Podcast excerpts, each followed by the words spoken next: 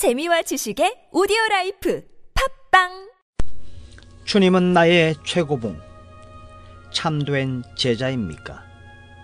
요한복음 6장 66절 말씀. 그때부터 그의 제자 중에서 많은 사람이 떠나가고 다시 그와 함께 다니지 아니하더라. 하나님께서 당신에게 원하시는 바를 말씀을 통해 성령으로 비전을 주시면 당신의 마음과 영혼은 감격하며 흥분합니다. 그러나 당신이 만일 그 비전의 빛 가운데서 행하지 않으면 당신은 주님께서 갖지 않으신 관점에 빠져들기 시작합니다. 주께서 주신 하늘의 비전에 불순종할 때 당신의 마음은 예수 그리스도와 어울릴 수 없는 세상적 관점의 노예로 전락합니다. 다른 사람들을 보며 이렇게 말하지 마십시오. 저런 관점들을 가지고 형통하는 것을 보니 나라고 저런 관점을 갖지 말라는 법이 어디 있어? 당신은 당신에게 주신 비전의 빛 가운데 걸어가야 합니다. 다른 사람의 비전과 자신의 것을 비교하거나 세상 사람들의 비전을 판단해서는 안 됩니다. 그들의 비전은 하나님과 그들 사이의 문제일 뿐입니다.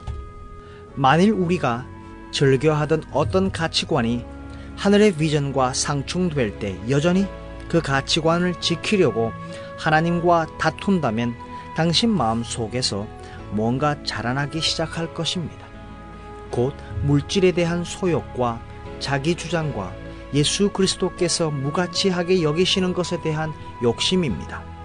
예수님께서는 이러한 욕심들을 예수님과 전혀 어울릴 수 없는 모든 것들의 뿌리로 여기고 대항하셨습니다. 사람의 생명이 그 소유에 넉넉한 데 있지 아니하니라. 누가복음 12장 15절 말씀입니다. 만일 우리가 이 진리를 인식하지 못한다면 이는 주님의 가르침의 핵심을 무시하고 있기 때문입니다. 우리는 우리가 가졌던 멋지고 풍성한 과거 경험의 기억 속에 안주하기 쉽습니다.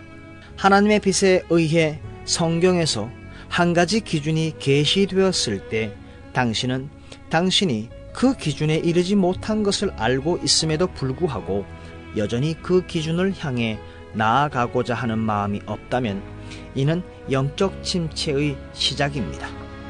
그 이유는 당신의 양심이 더 이상 진리에 반응하지 않기 때문입니다. 진리를 알고 난 후에 당신의 인생은 결코 같을 수 없습니다.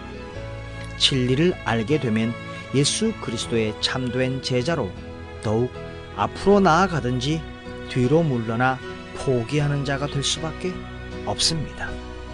참된 제자입니다.